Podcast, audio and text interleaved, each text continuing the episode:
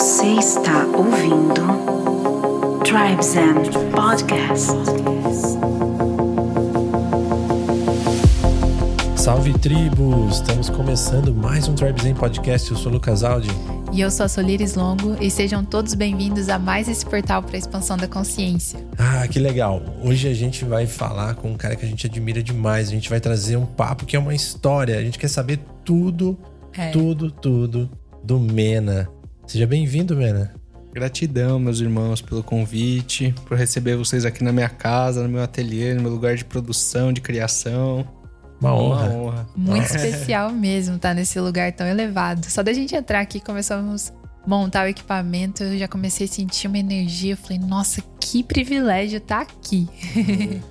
Então, se você ainda não conhece o Mena, você passar por São Paulo, você vai ver obras maravilhosas, aquelas obras coloridas, o arco-íris com as flores da vida e tal. Você já vai reconhecer na hora. E a gente vinha pouco para São Paulo, né? E um certo dia que a gente veio fazer uma viagem a trabalho, a gente se deparou com uma obra do Mena e a gente não conhecia muito do Mena ainda, mas a obra ela se conectou muito profundamente com a gente. a Muito gente forte, é. ficou falando dela e, e falou, cara, ponto Ainda falei pro Lucas, nossa, passa devagarzinho, passa devagarzinho que eu vou filmar. É. Foi muito profundo mesmo a conexão. E aquilo ficou ressoando dentro da gente e tava tudo conectado pra gente poder afinar essa amizade e, nossa. E ter a honra de estar aqui na É. frente dele, né? Que legal.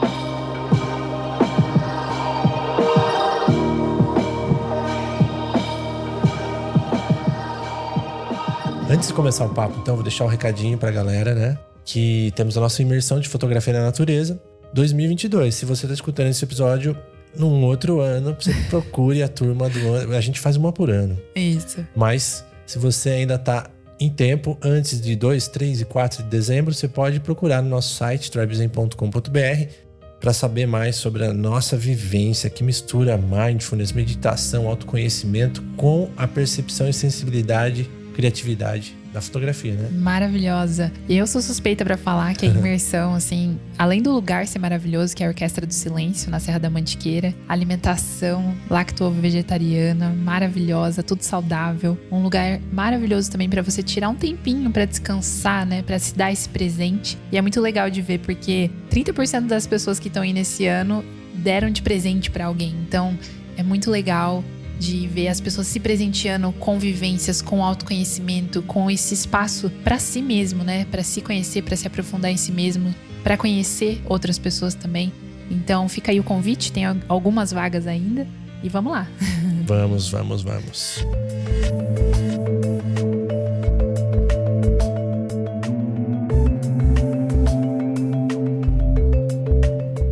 Então vamos começar nosso papo, porque a gente tá aqui super curioso para saber mais da história do Mena. Nada melhor do que trazer a palavra para ele, contar um pouco como que foi a sua jornada de artista, de começar desde de onde você sentir de contar pra gente. Quem é o Mena? Gratidão, muito me honra. Poder da palavra. Eu acredito que a arte, ela tá em todas as crianças, né? A manifestação da arte é- é a pureza, né? A sensibilidade de expressar.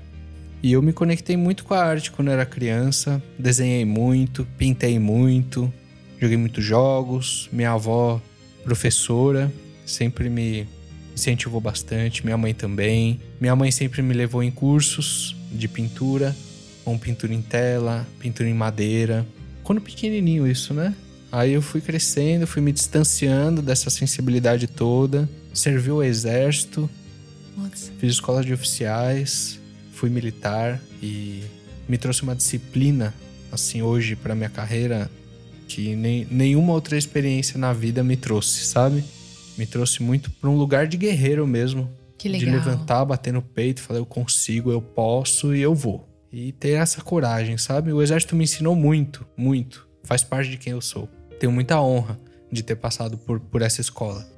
E depois do exército, eu entrei na faculdade de arquitetura. Eu estudei cinco anos na Belas Artes, me formei como arquiteto, trabalhei em construtora, o que foi incrível também, porque eu vi né, aqueles projetos acontecendo e acompanhar uma obra é uma coisa in- incrível. Acompanhei um- uma reforma de um colégio por um ano. legal. Foi uma reforma assim maravilhosa que fizeram uma expansão no colégio. Depois disso, eu trabalhei em escritório de arquitetura, no AutoCAD, no 3D, no SketchUp. E não era aquilo, evidentemente, porque eu tinha sono. Hum. Eu dormia em cima do computador. assim. Era uma coisa que me dava prazer algum, assim, sabe? Eu tava ali porque fazia parte dessa experiência, né? Mas não era aquilo que vibrava no meu coração. E aí, nesse meio tempo, é, com TCC e tal, eu abri meu escritório de arquitetura com uma sócia. E aí eu comecei a fazer projetos de arquitetura. E executamos quase 20 projetos nossos, assim. Foi, foi lindo, assim. Foi muito especial essa, esse momento da vida. E nesse meio tempo, eu tava indo mal em algumas matérias na faculdade, principalmente de exatas, cálculo estrutural, cálculo não sei do que. Eu, tá, meu Deus, isso não entra na minha cabeça. E aí, durante as aulas, eu comecei a desenhar. E a matéria começou a entrar na minha cabeça. Uau. E aí eu desenhava muito. E aí eu comecei a melhorar em todas as notas. Porque eu não sei se era um estado meditativo, que eu tava ali entregue ao desenho, né, no, no meu caderno, mas ao mesmo tempo tava absorvendo tudo que tava sendo falado. Inclusive, esse é um conhecimento que eu trago hoje pra minha vida, né, pra minha carreira. Porque eu gosto muito de pintar ouvindo palestras. Inclusive, o podcast de vocês, já ouvi vários assim, ó. Vários enquanto eu pinto. Porque é um conhecimento que entra mesmo, sabe? Uau. O que não é verdade já é logo descartado, assim, de todas essas palestras e documentários que eu vou assistindo enquanto eu pinto. Aham. É tipo, uma mente vai, passou. Mas quando vem, assim, uma verdade, meu Deus, aquilo tá dentro Conecta. do meu ser, sabe? Muito bonito. E aí eu comecei a desenhar muito durante as aulas e eu comecei a melhorar o desenho. E aí o caderno já não era mais suficiente. Aí eu comecei a pintar todas as carteiras da faculdade, que a carteira de arquitetura é fora do padrão, ela é gigante, assim, né? é, aí o desenho começou a crescer. Aí eu fui pra tela. E aí da tela eu pintei meu primeiro muro. E aí eu amei muito, assim. Minha primeira parede, desculpa. Primeiro veio a parede, depois o muro. Mas foi, assim, incrível, porque eu manifestei uma arte enorme. Falei, É. Meu Deus, eu consigo fazer isso, sabe? que coisa, eu nem sabia que isso existia dentro de mim. E aí eu fiquei apaixonado. Nessa época, eu ainda bebia álcool, né? Eu tinha uma coleção de Absolute, assim, na minha casa. E cada uma delas era ali, nomeada por um artista diferente.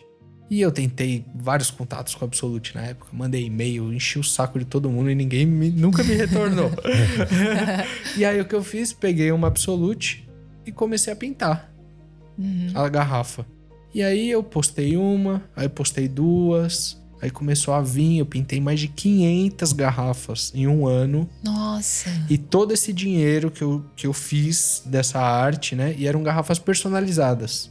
Então, ah, não sei, você gosta do Mickey, eu fazia uma garrafa do Mickey pra você. É. Era dia dos namorados, eu fazia uma garrafa com o tema dia dos namorados. Que legal. E isso foi muito, muito maravilhoso, porque eu me exercitei muito em estar com vários temas diferentes, sabe? Desde, ai, meu pai é pescador. Tá bom, vou fazer a arte de pescador então. E aí eu fui refinando, refinando isso. E foi nesse momento que a espiritualidade entrou assim na minha vida como uma flecha no meu coração, assim. E aí eu entendi que o meu propósito era manifestar conhecimentos da espiritualidade através da arte. Uau. Aí parei de, pin- de pintar garrafa de Absolute. Foi um momento que eu parei de beber assim completamente. Fiquei uns quatro anos sem beber nada, nenhuma gota de álcool. E foi muito transformador assim na minha vida, porque esse é um padrão na nossa sociedade que a gente costuma repetir, né? Sim. E pra ter esse passo assim, você precisa de muita força, né? É. Não, não vou. Vou no- encontrar meus amigos, não vou beber. E aí eu comecei a perceber, né, esses movimentos externos que, mano, não me pertencia mais. Não tava me agregando mais. Aí eu comecei a me distanciar, a voltar para essa busca do autoconhecimento. Foi um momento de muita solitude na minha vida, assim. Eu aprendi muito a ficar sozinho comigo mesmo. Foi importantíssimo, inclusive. E isso foi aflorando, né? Que eu tava sozinho comigo, mas não é que eu tava deitado no sofá. Tava pintando. Eu tava exercitando Se isso, sabe? desenvolvendo. Uhum. Me desenvolvendo. Não tive uma escola mesmo de arte. A escola que eu tive foi a prática. De ir na casa de tinta e falar, meu, caramba, tantas opções que tem aqui. Eu vou levar um pouquinho de cada, que daí eu vou me testando. Pra que é esse pincel? Esse, esse. Vou levar todos pra, Foi um laboratório. um laboratório. E todo esse investimento que eu fiz, de autoaprendizagem mesmo, né? Foi com o dinheiro que eu fiz dessas absolutes. Ah, Olha. Todo esse dinheiro eu guardei, falei, eu vou investir em mim mesmo com esse dinheiro. Não sair gastando. Imagina, para um moleque sim. Ter aquele dinheiro ali na, na conta, mais de 500 garrafas, imagina que coisa maravilhosa. Bastante, verdade. Sei lá, tinha uns 20 pau na minha conta. Eu falei, mano, eu vou investir em mim. E aí eu comecei a sa- sair fazendo arte na rua com esse dinheiro todo. Que você demais. tava com quantos anos quando você começou mesmo a fazer as, as pinturas, as artes? Olha, eu conto que são sete anos atrás, assim. Então eu tava com uns 23. Que demais. Que legal. Acho que uns 23 anos eu tava. Por aí, 24. E aí eu comecei a, a fazer artes. No início, eu pintava personagens de desenho animado. Ah, Que era o que eu sabia desenhar, era o que eu sabia escalonar, sabe? Fazendo uma escala maior, porque ele tem proporções, né? Uhum. Tipo, uma mini. Você vai fazer uma mini com um olho maior que o outro, meu, ficou uma mini zoada. uma zoada. mini bêbada. E eu não tinha conhecimento de realismo e tal. Não sintonizava com isso. E aí eu sintonizava em pintar esses desenhos que me traziam uma nostalgia muito grande. Pintei, sei lá, Johnny Bravo, Bob Esponja. Coisas que me conectavam, desenhos que me conectaram de alguma forma com a minha criança. Que legal. E foi muito bonito isso, porque foi um trabalho interior muito grande, primeiro, antes de eu expandir na arte, né, com a minha criança interior, de acolher ela, de relembrar momentos que aqueles desenhos tinham me tocado. Muito especial, assim, foi um trabalhão. Manifestar o que a sua criança queria pôr no mundo, né? Nossa, era uma alegria. Porque, meu, você pinta um desenho animado, as pessoas ficam muito felizes. É. Muito. E as crianças ficam, meu Deus, mas que desenho é esse que eu não conheço? Às vezes uns desenhos mais da antiga, né? Ligeirinho, pintei um ligeirinho. Nossa. O gênio do Aladim. Que demais. e sempre trazendo mensagens com isso, sabe? Por mais que seja um cartoon, eu escrevi às vezes alguma, alguma coisa junto, tipo o gênio perguntando o que, que você, qual é o desejo que você realmente quer para sua vida. E aí um momento de reflexão assim, né? Eu tava começando nesse, nesse caminho do autoconhecimento também, então o que eu tava aprendendo, eu queria botar para fora de algum jeito. Sim. O que, que te trouxe esse, esse caminho do autoconhecimento? Qual que foi o primeiro contato com algum material que te abriu mais a cabeça, assim? O início, meu irmão, foi aos meus 16 anos. Eu tava passando assim por um momento bem difícil na escola, sabe? Sofria muito bullying na escola, porque eu nunca me enquadrei em grupinhos. Eu sempre fui uma pessoa que se deu bem com todos. E aí quando um grupinho juntava contra mim, né? aí era era bem caótico assim. É, foi uma, mas fez parte, né? Sim, Fez é. parte. Maravilhoso de me colocar, né, perante a sociedade. Hoje, de ter os amigos que eu sempre sonhei em ter, sabe? Estar no grupo que eu sempre sonhei estar. É muito especial. E aos 16 anos, passando por esses movimentos internos, sinto que meu campo foi muito vulnerabilizado e eu fiquei muito doente. Assim, eu fiquei dois meses de cama, sem ir na escola. Ninguém sabia o que eu tinha. É, eu ia em todos os médicos, os médicos nenhum revelava aquilo que eu tinha, porque não tinha explicação. Sabe? Ficava no quarto escuro, com febre, tremendo, tipo, o dia todo. Foi bem desafiador. Aí meu pai, um dia, olhou pra mim e falou: cansei disso. Me pegou, me enfiou dentro do carro, me levou num centro espírita em Santa Rita do Passa Quatro. Ficar, acho que 600 quilômetros de São Paulo, se eu não me engano. Mas lá é um centro de Umbanda, né? Não é um terreiro, porque eles chamam de centro. E é um hospital de cura. É um dos lugares mais lindos que eu já, já visitei, assim, da espiritualidade. Foi esse lugar, que foi a abertura dos caminhos para a espiritualidade. E lá foi revelado que eu tinha um obsessor. Que tinha um espírito do meu lado, consumindo minha energia vital, né? E era um espírito que acompanha, me acompanhava muitas vidas que não queria que eu vivesse. Até arrepia. E foi assim a maior revelação mediúnica que eu já vi. Porque o médium de transporte, né, aquele que iria encaminhar, ele encostou no meu pé e ele voou pra trás, assim, uns 3 metros. E eu, eu lembro que eu tinha 16 anos, eu fiquei em choque com aquilo, né? Nossa. E quando ele voou, eu senti algo saindo do meu corpo. Eu, tipo, pelo meu pé. Eu senti algo saindo. E eu saí de lá curado. Uau. Curado, eu era outra pessoa. Tava zero bala. Mas aquela foi a revelação que a espiritualidade me trouxe. E eu olho para essa, para esse espírito obsessor, né? Que estava me acompanhando e eu agradeço muito ele hoje. Sim. Muito. Foi ele foi um anjo. um, um catalisador ali, né? Ele foi um anjo na minha vida. É. Que me mostrou que isso existe. Aí eu comecei a estudar, comecei a me interessar mais. Aí na faculdade, quando eu já tava caminhando pelas minhas pernas, né? Ir onde eu queria ir. Aí eu comecei a ir num, num terreiro lá em São Caetano do Sul, que foi onde eu me desenvolvi muito, assim. Foi incrível. Fiquei três anos servindo no terreiro. E era assim, não era uma obrigação, mas era uma, uma vontade minha de estar toda sexta-feira ali trabalhando, Se desenvolvendo. me mesmo, desenvolvendo. né? É. E a Umbanda foi esse caminho, assim, pra mim. A Umbanda sagrada. Me toca profundamente falar sobre ela, porque é um conhecimento, assim, divino, magnífico. Depois da Umbanda, tiveram várias oportunidades para eu me desenvolver também. Eu fiz vários cursos de cura, né? Como Magnify Healing, Barra de Access. Fiz curso também de PNL. Eu sou um buscador, né? É. Pra mim, todos esses lugares que se apresentam, eu caio assim, Sim. de cabeça, porque é muito conhecimento maravilhoso. No Magnify Healing, por exemplo, eu abri muito o campo do hinduísmo.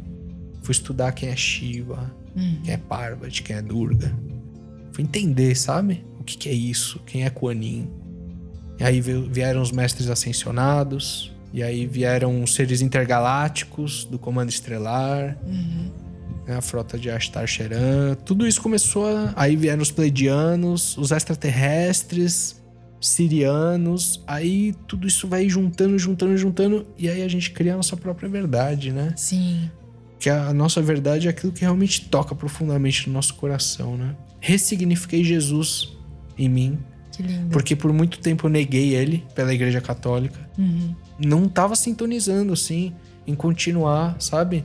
A frequentar as missas, aquilo me dava um sono, me dava um desgaste, eu não tinha tesão nenhum em estar lá. Sim. E acho que essa verdade que tá dentro da gente tem que ter esse tesão, né? De viver, É. de ir buscar, de mergulhar nesse De sentir, conhecimento, de sentir, de celebrar esse movimento, né? É verdade. E a ressignificação de Jesus também mudou muita coisa pra mim. Porque eu passei a ver ele como um- o mestre, né? Uhum. Um grande mestre que veio aqui ensinar tanto pra gente que a gente sua tanto pra entender aquilo que ele veio falar tanto tempo atrás. É. É. E aí depois disso eu conheci o xamanismo, que também foi outra chave na minha vida. Meu Deus. Eu me afastei da Umbanda porque eu percebi que existem dogmas, né? Existem ali regrinhas que não estavam ressoando com o meu coração. Aquilo ali não estava fazendo parte. Aí virou obrigação. Aí quando virou obrigação, eu pulei fora. Aí o xamanismo já logo se apresentou assim. Foi uma coisa incrível. E primeiro, antes de eu conhecer as medicinas da floresta, eu fui conhecer a fonte do xamanismo porque ela chegou até mim. E aí eu fui pra Sibéria, fui lá pro Cazaquistão. Fiquei 15 dias lá com o meu mestre xamã, que é russo, Uau. que por milagre do universo ele fala português. Tipo, ele não fala inglês e ele fala português. Nossa. Uau. Me senti presenteado. Sim. Sério. Falei, meu Deus. Aí eu comecei a trabalhar minha energia masculina. Aí ele trouxe essa consciência da energia sexual, que não é pra eu ficar desperdiçando energia sexual por aí, que essa energia sexual também é energia da criatividade e da manifestação, Que legal. porque é prana pura, né? É. A energia que a gente troca no sexo é prana pura. E às vezes a gente não tá nem vendo e essa energia tá indo embora de algum jeito. Uhum. E aí, vamos E aí a tampar esse vida, buraco. a vida não sai do lugar também, né? Exato. A única medicina que o xamanismo siberiano usa é o tambor. Hum. É a única medicina. Tambor é o cavalo do xamã. Ele leva o xamã para infinitos lugares e realidades. Em transe, né? Em transe. A gente faz dança, liberação Aham. desse corpo físico e aí a mente transcende. Aí você entra num espaço assim sutil, sabe? E aí depois que eu me conectei, fui pra retiro com ele no Egito também. Ele veio pro Brasil, ficou 60 dias na minha casa. Que demais. E eu todos os rituais com ele, ele me ensinou muito. E aí chegou a hora da medicina, né?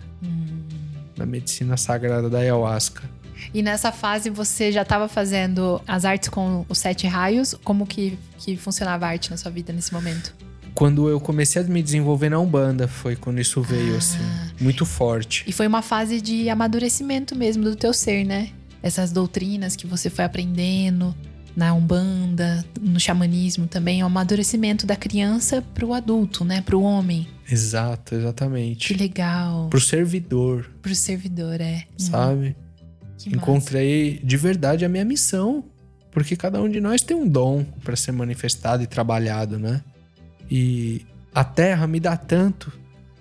Ela dá tudo que eu preciso para eu existir, né? As frutas, os legumes, Uhum. tudo isso nasce da terra, né? E ela dá água pra gente, ela dá o ar pra gente respirar, ela dá o sol, esse sol maravilhoso que sem ele a gente não, não existiria nesse planeta. E o que a gente dá de retorno pra ela, né? Eu acho que a nossa missão tá bem aí. Uhum. O que a gente devolve pra essa terra, além do nosso cocô, É, do nosso xixi, e do lixo que a gente produz? O que mais? verdade. E, e a manifestação da arte pra mim é essa gratidão à Mãe Terra. Como servir a quem me serve, né? Exatamente. Que bonito. Exato. E aí eu, eu nascendo, habitando, né, vivendo na cidade de São Paulo, que é uma cidade, meu, é a mais materialista do nosso país. né? É muito forte, é muito densa essa cidade. Por quê? Pela ausência da natureza, pelos interesses que as pessoas têm, né? Uhum. E a natureza ela vem para equilibrar isso. Tipo o Rio- de Janeiro. Ele é tão capitalista quanto São Paulo, mas ele tem a praia, ele tem as matas em volta. Ele não é tão pesado quanto São Paulo é É, sabe? E aí me vê essa consciência. Se não existe natureza, a gente leva a arte. que também Porque é uma, uma- forma de se utilizar, né? Exato, é uma forma de se utilizar. E a arte, ela traz esse equilíbrio. Principalmente pelas cores, né? Porque você depara com uma, uma arte toda colorida, com as sete cores do arco-íris ali. Meu, traz inúmeras lembranças em você. Você pode ver no amarelo um campo de girassol, no vermelho um campo de rosas. São as cores que estão na natureza. É o verde que falta na cidade, sabe? É o azul do céu. Aí eu coloco o azul lá em cima, porque eu coloco sempre na ordem dos chakras, né? E aí quando a pessoa olha pra cima, ela se conecta com o céu que tá em cima dela. Pô, como que ela não notou o céu hoje? É. Que quantas vezes a gente tá passando numa cidade cheia de prédios e a gente não olha pra cima, né? Exato. Que bonito. E eu vejo Exatamente. isso, várias pessoas que a gente tem se conectado no podcast e pessoalmente, assim, a gente percebe que várias delas estão atuando em São Paulo.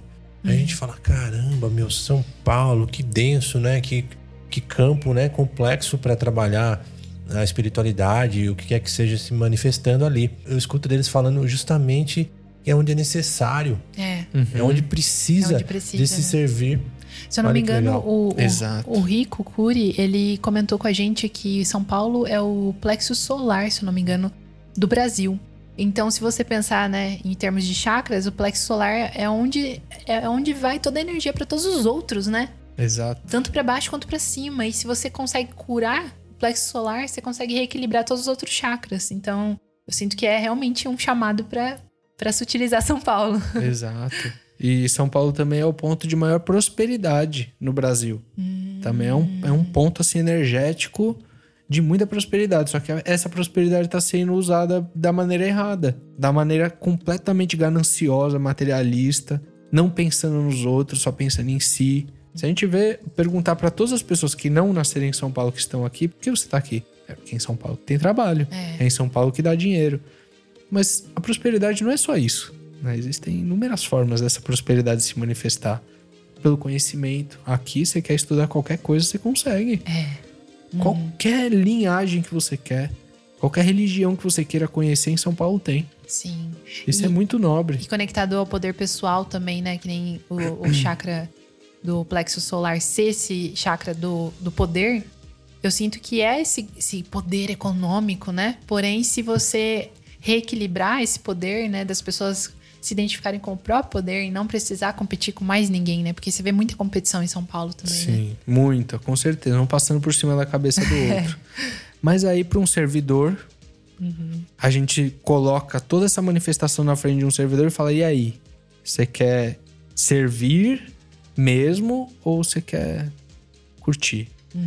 Porque aqui é para quem quer servir também. Também. O trabalho é árduo. Você é desgastado, você é consumido por tudo isso. Tem que manter muita linha, porque qualquer desviozinho nesse caminho, o tropeço pode ser grande, sabe? Manter essa energia física e energética também é muito importante para quem trabalha servindo em São Paulo. Sim. sabe? Nessa densidade toda, assim. Tem que conectar com o sutil de alguma forma, né? Porque senão a gente é tomado por ela. São muitas distrações que tem aqui. Verdade. É e aí verdade. o que eu faço é me conectar na natureza sempre que eu posso. Sempre. Sua força vem da natureza?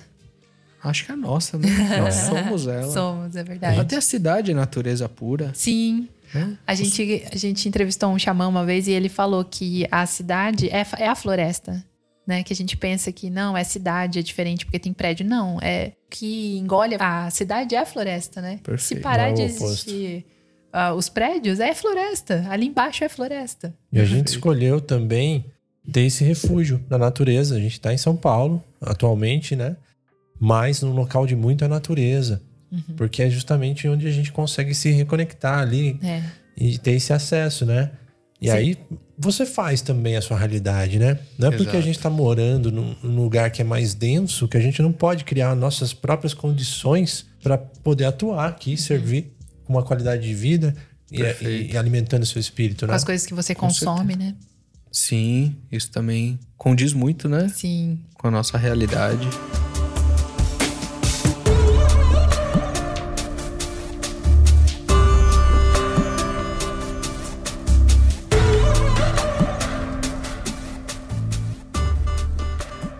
Como que foi pra você esse processo de começar a materializar essa arte com essas cores dos chakras, com os símbolos nos prédios, assim? Como que veio essa ambição?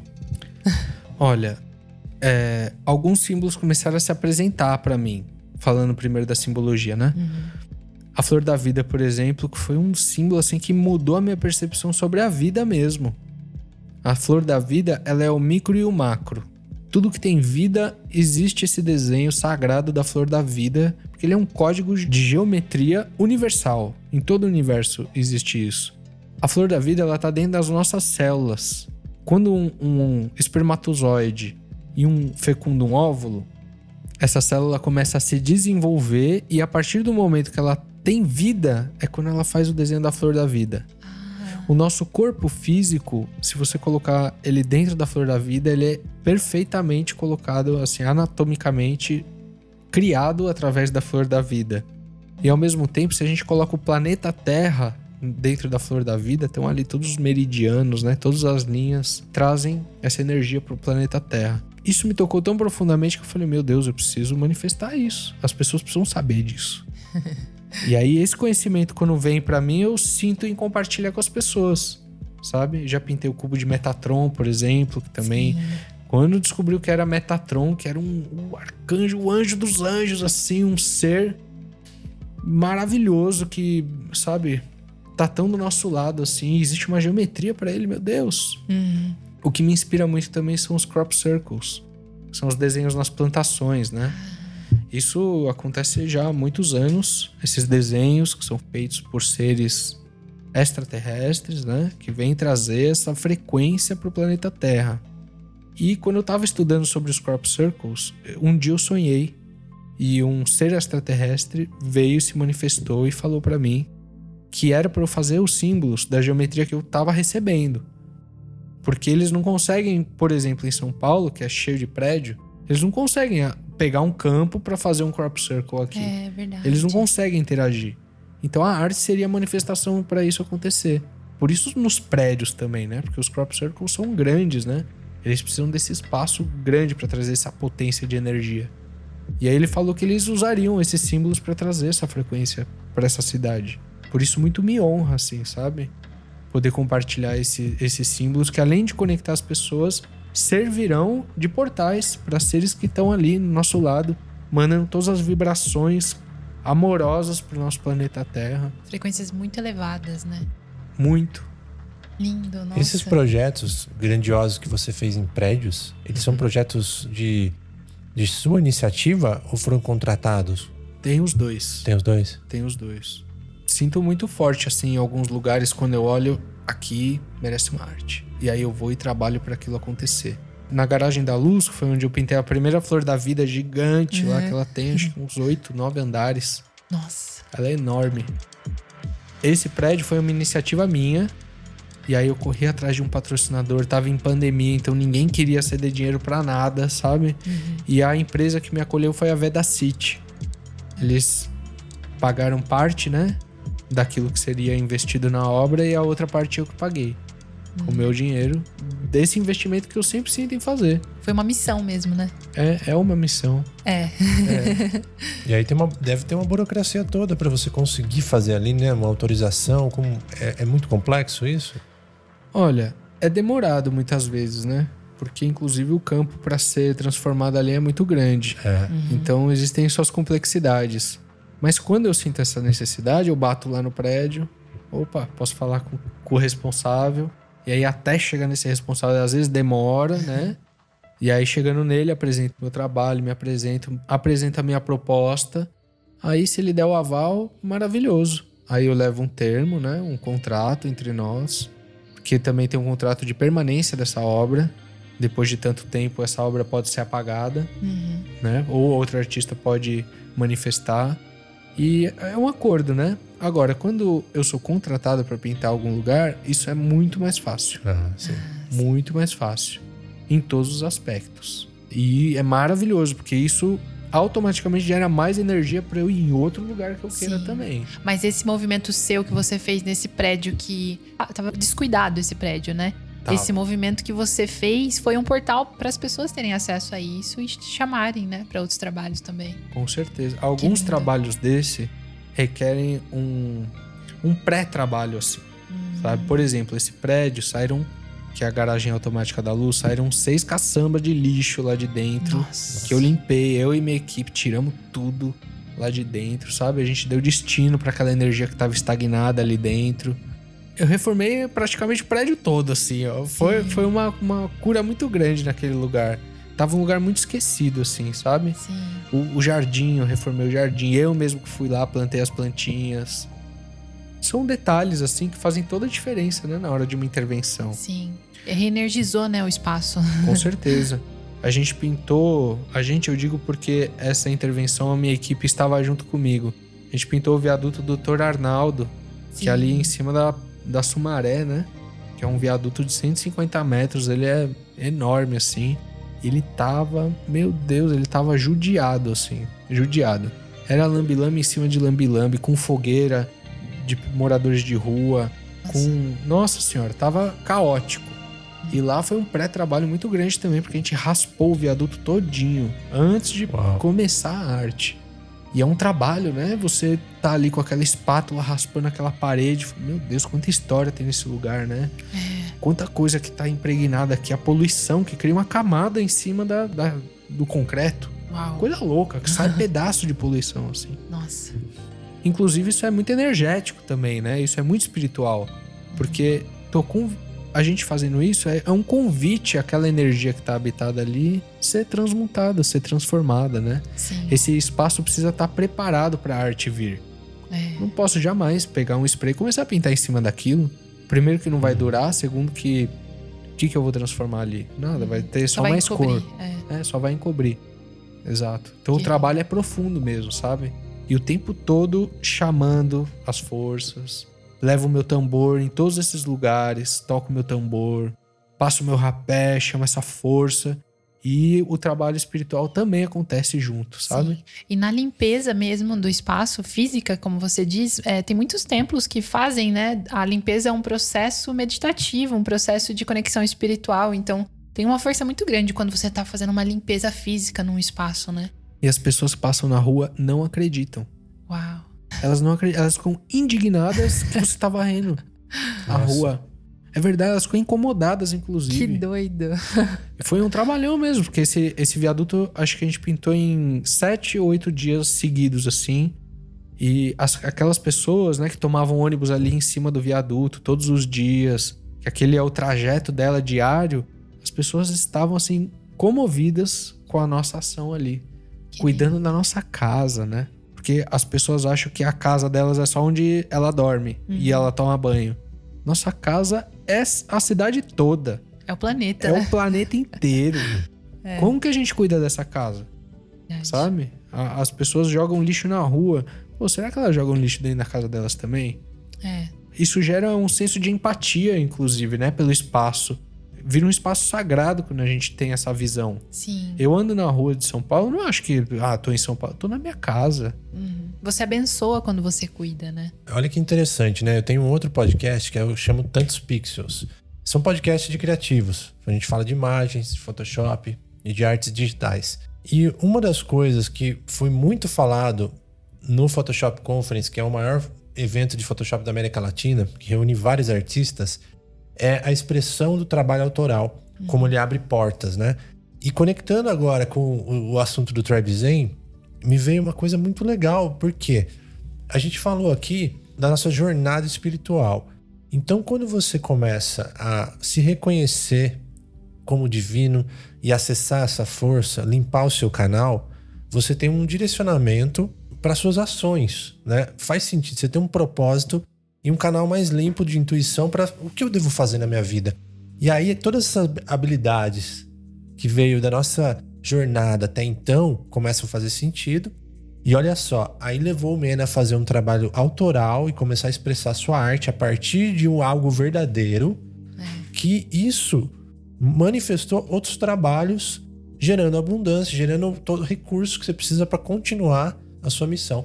Olha que incentivo legal para quem busca o seu propósito na vida, busca navegar nesse plano agora de alguma forma alinhado com a sua essência, mas também buscando é, viver bem. Viver bem e ter um- os recursos necessários para Viver do isso. que você ama, né? É alinhado com o coração. Esse é o caminho, né? Perfeito. A gente até antes do episódio estava falando, né, do espírito do dinheiro. É. E o dinheiro, nessa caminhada espiritual, eu vejo que também é uma ferramenta muito importante.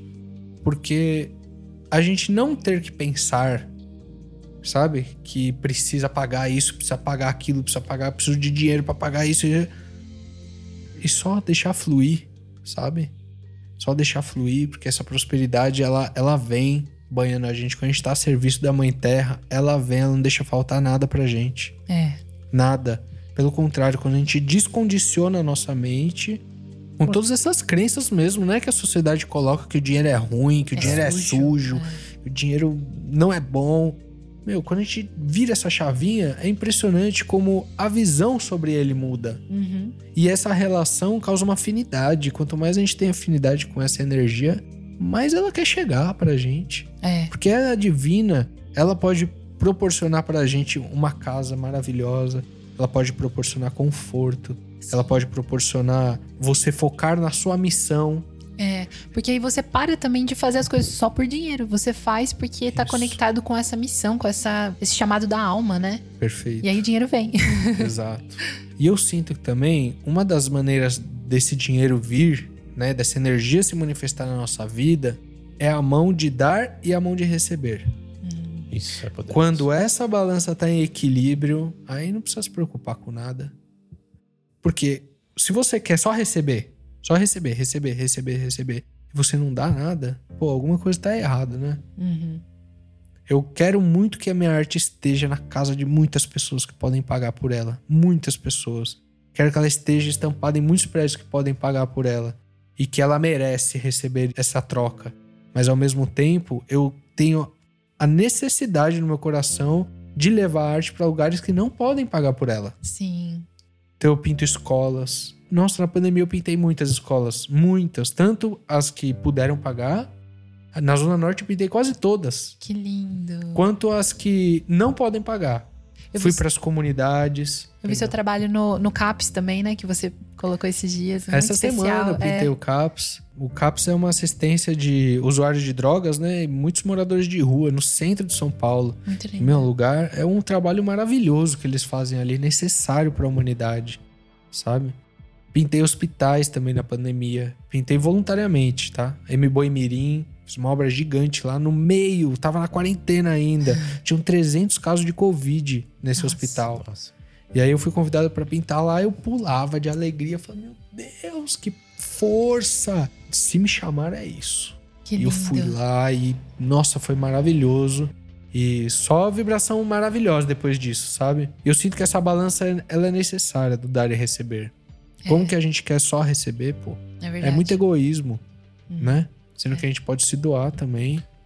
Muitos movimentos na nossa vida veio também a partir desse servir, porque a gente faz o nosso trabalho, né, de fotografia, cobertura de eventos, mas teve muitos eventos assim que a gente falava assim, ó, eu quero estar tá aí, posso, né, servir com a nossa fotografia? E aí parece que foi abrindo portais, assim, e aí oportunidades atrás de oportunidades, pessoas contratando, falar assim, não, eu quero vocês pra ficar uma temporada com a gente. E a gente, não, então vamos. É isso. e aí você começa a ser pago para fazer o que você ama. E o que você faz de graça. Mas tem que fazer. É. Antes, não Tem tem? que fazer Tem que antes, fazer. é. Não só antes, né? Tem É que verdade. manter. Manter, isso é muito importante. é. Maravilhoso. Os presentes que a gente ganha da vida, a gente retorna e a gente dá em dobro. A gente faz essa roda girar, essa energia fluir, É. cria essa corrente. Exatamente. Nossa. Poderoso. Eu lembro uma vez que o Felipe Speri falou pra gente que quando ele tá nas vivências, que ele tá cantando tudo, que ele fala assim, cara, eu faria isso de graça. E aí, se eu tô recebendo, então é muito bem-vindo, né? É benção. É, É, benção, é, é. verdade. Quando a galera escuta eu falando que se você entrar na- nessa frequência que a gente tá conversando nesse papo aqui, muda o jogo, e é real, porque a gente começa a atender alguns clientes alinhados com o que a gente busca, e é natural, começa a ficar alinhado, olha que legal, tô direcionando para isso, e aí pessoal acaba às vezes pagando mais do que for contratado, de tão É. grato que fica. Olha aqui, cara, eu tô te mandando esse valor aqui. Como que explica? É. É lindo isso. né? É muito lindo mesmo. Uma retribuição mesmo, né? retribuição. E a gente fica fortalecido e nutrido para fazer a mesma coisa.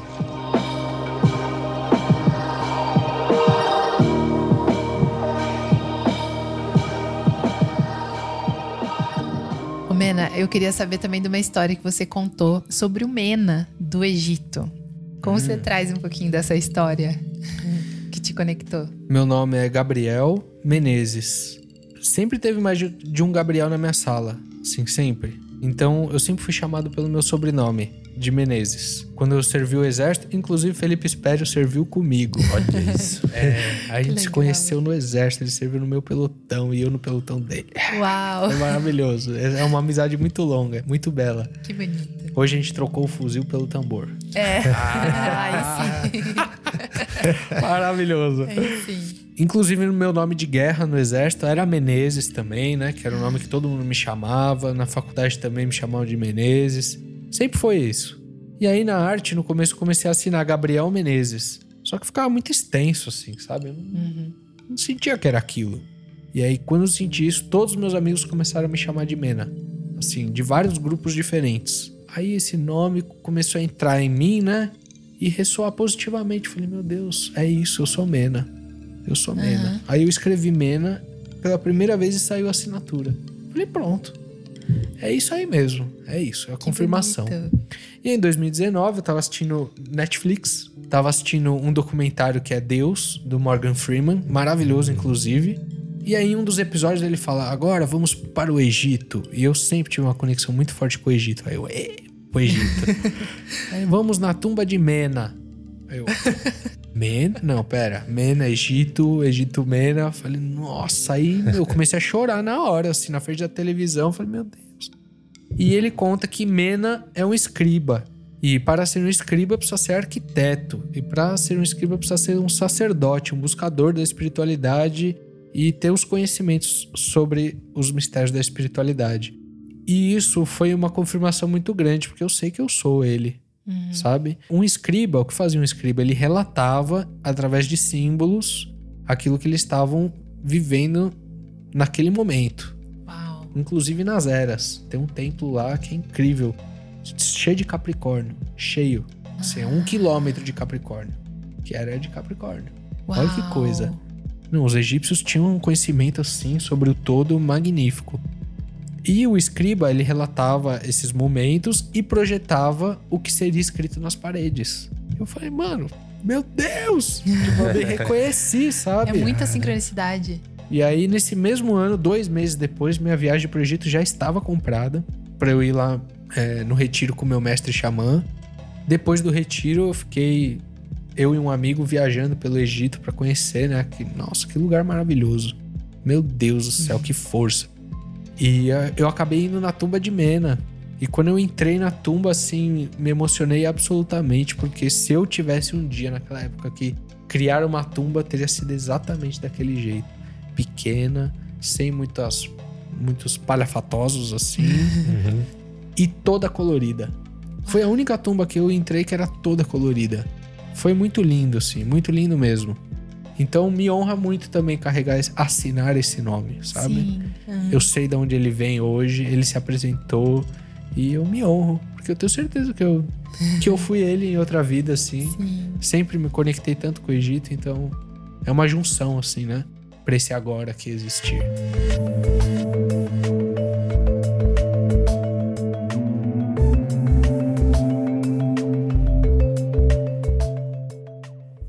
Pouco aí dessa sua técnica de utilizar o arco-íris, como que você chegou nessa técnica e até das vírgulas lá, que eu já escutei história sua falando disso aí, né? Com o arco-íris e tudo mais. Perfeito.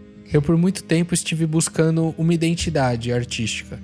A maioria dos artistas brasileiros tem personagens como essa identidade, né? Como é o caso dos gêmeos, do crânio. Sim. E eu estive por muito tempo em busca desse personagem. Só que esse personagem nunca existiu, porque ele é abstrato. E aí eu me identifiquei muito com a pintura abstrata. E por esse autoconhecimento, assim, na arte, inclusive, né? Nessa busca de técnicas, de materiais e tal, eu fui criando as minhas próprias técnicas que surgiram através de erros. As vírgulas, por exemplo, foi uma vez que eu tava no meu ateliê, eu fui traçar um traço com o spray e saiu um. Aí eu, opa! Aí eu fui de novo e saiu de novo. Eu Falei, meu Deus, tá, acho que ficou legal. Vou testar um quadro só disso. E aí saiu a técnica vírgulas da vida, né? Que depois esse significado também é, eu senti, porque eram vírgulas pra mim, eram processos que eu tava passando ali. E as vírgulas da vida são todas as pausas que a gente tem na nossa vida, né? Não existem pontos, porque a vida não tem fim, a vida é infinita. São vírgulas, são suspiros que a gente dá pra gente poder caminhar de novo, né? Sim. Tipo, formei arquitetura, vírgula, comecei a estagiar, vírgula, não deu certo, vírgula.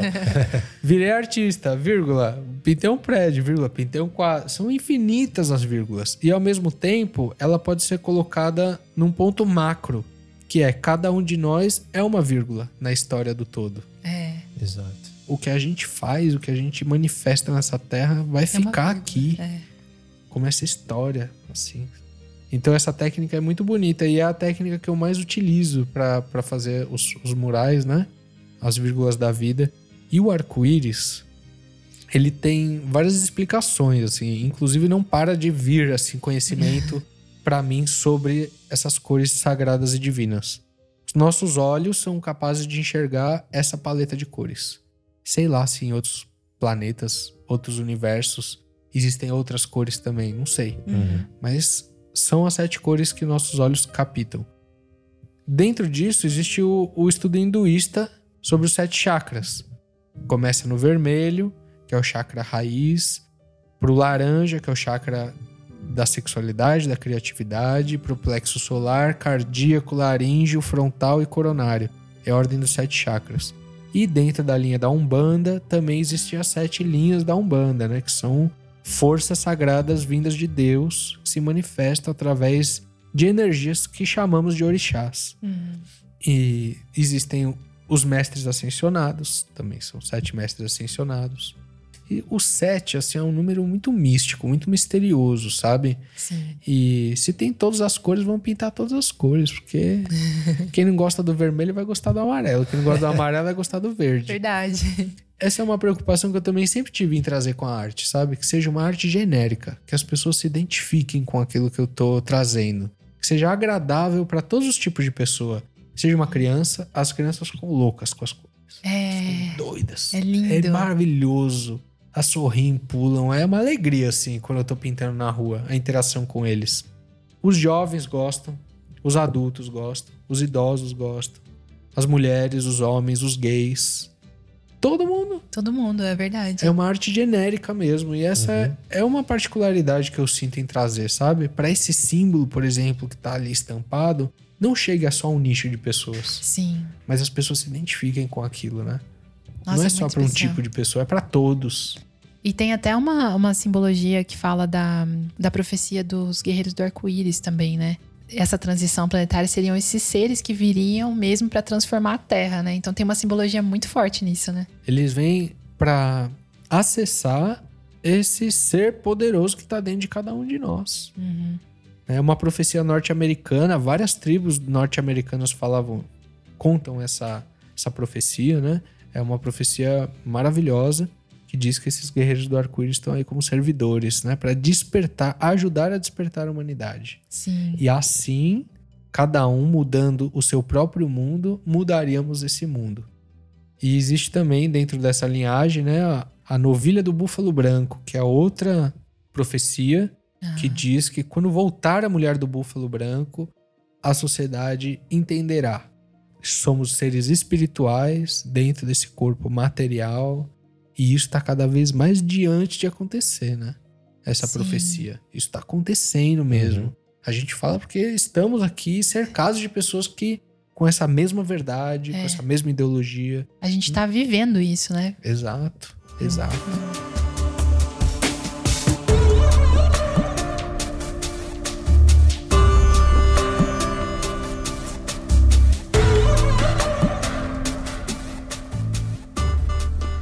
tenho uma curiosidade aqui, porque As nossas teorias. Fala assim, caramba, meu.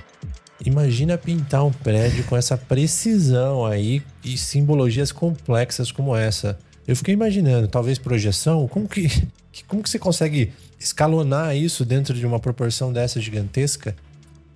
O degradê do arco-íris eu faço do meu coração, assim.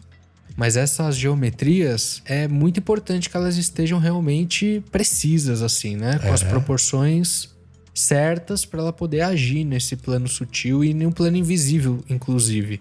Então eu uso a projeção, a tecnologia, legal. né? A, a favor da arte. Isso é uma benção. Sim. Existe uma empresa aqui em São Paulo que só faz isso para artistas. Maravilhoso. É, e aí é mó esquema, né? Ter que colocar o projetor no meio da rua. Aí eu Nossa. contrato um amigo meu que é policial, né? Pra ficar do lado do projetor, porque só ele custa mais de 150 mil reais. Uau. é todo um esquema, assim, né? Pra poder fazer essa projeção. É uma logística muito grande, tem que ter gerador. Ixi, Aí vai no andame, depois faz o rascunho, traçado, para depois vir pintar. Vai direto. exato. Mas esse rascunho aí às vezes demora 7, 8, 10 Uau. horas. Nossa, pendurado. grande. No, no prédio Nossa. alto. Ah, mas isso é só o primeiro dia. À noite ainda, né? Nossa. Ah, à noite. À noite. Pra não atrapalhar A trânsito, essas projeção. coisas. Não, por causa da projeção. É verdade, é. por causa do. É. Cara, Da claridade. É, Passa a madruga toda lá em cima do prédio. Nossa. E não te dá medo de ficar pendurado lá? Nunca, jamais, jamais.